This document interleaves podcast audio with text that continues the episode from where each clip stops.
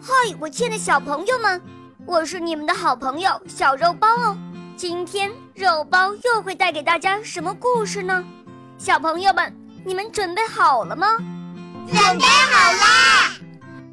那么，我们的故事就要开始喽。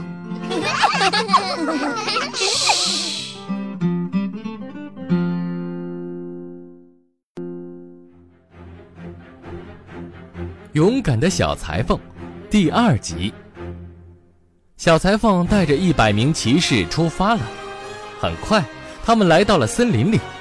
小裁缝对身后的骑士说：“你们待在这儿，我一个人去收拾那两个家伙。”小裁缝进了森林里，没一会儿就发现了两个巨人，他们躺在一棵大树下，睡得正香呢。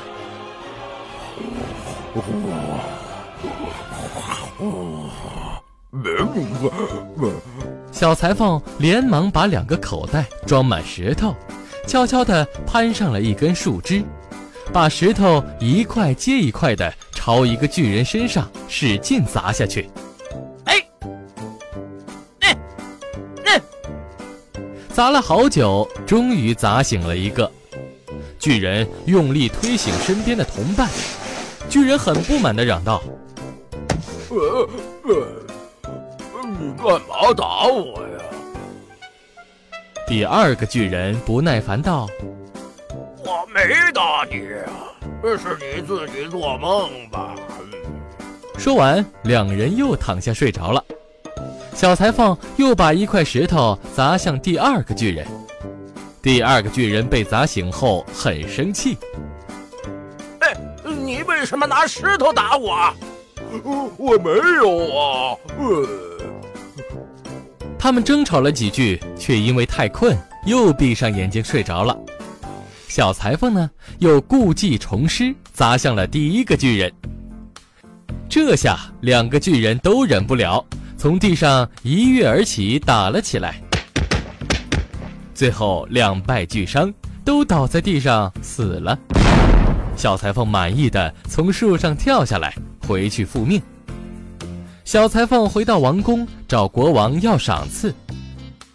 国王，我打败了巨人，可以让我娶公主了吧？可是国王却后悔了。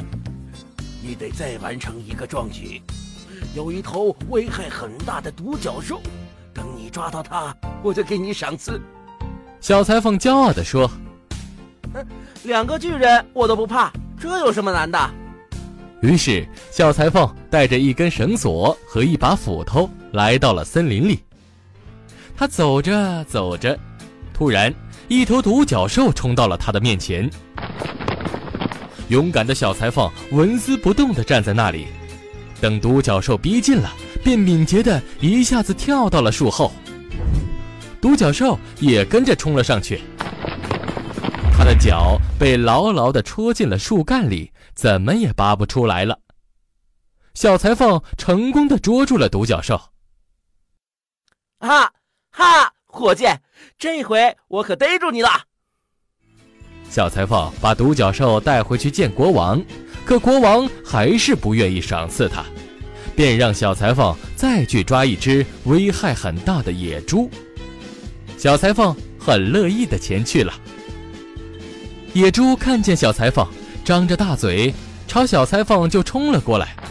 聪明的小裁缝敏捷地跳进了旁边的一座小教堂，又迅速从窗口跳出去，跑回到教堂门口，把门关住。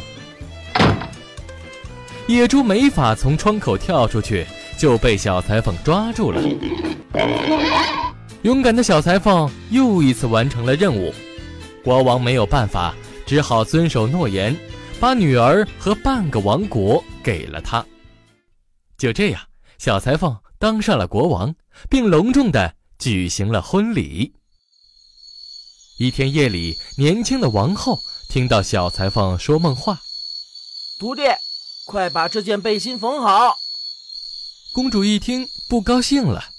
第二天，王后便向父亲抱怨：“哼，爸爸。”你居然给我找了一个裁缝！国王说道：“哎，别担心，女儿，今晚你把卧室的门打开，等他睡着就把他送走，让他再也回不来。可这些话却被小裁缝的男仆听个正着，全都告诉了小裁缝。到了晚上，小裁缝像往常一样按时上床睡觉。王后以为他睡着了，就偷偷地爬起来，打开了卧室的门，然后又躺回床上。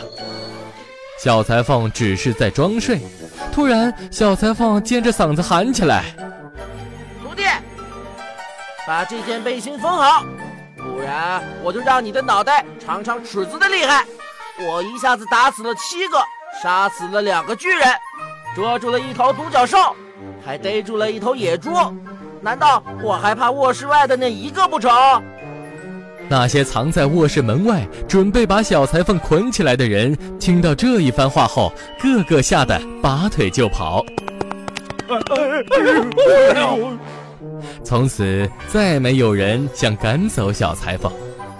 就这样，勇敢的小裁缝开心地做着国王，一直到离开人世。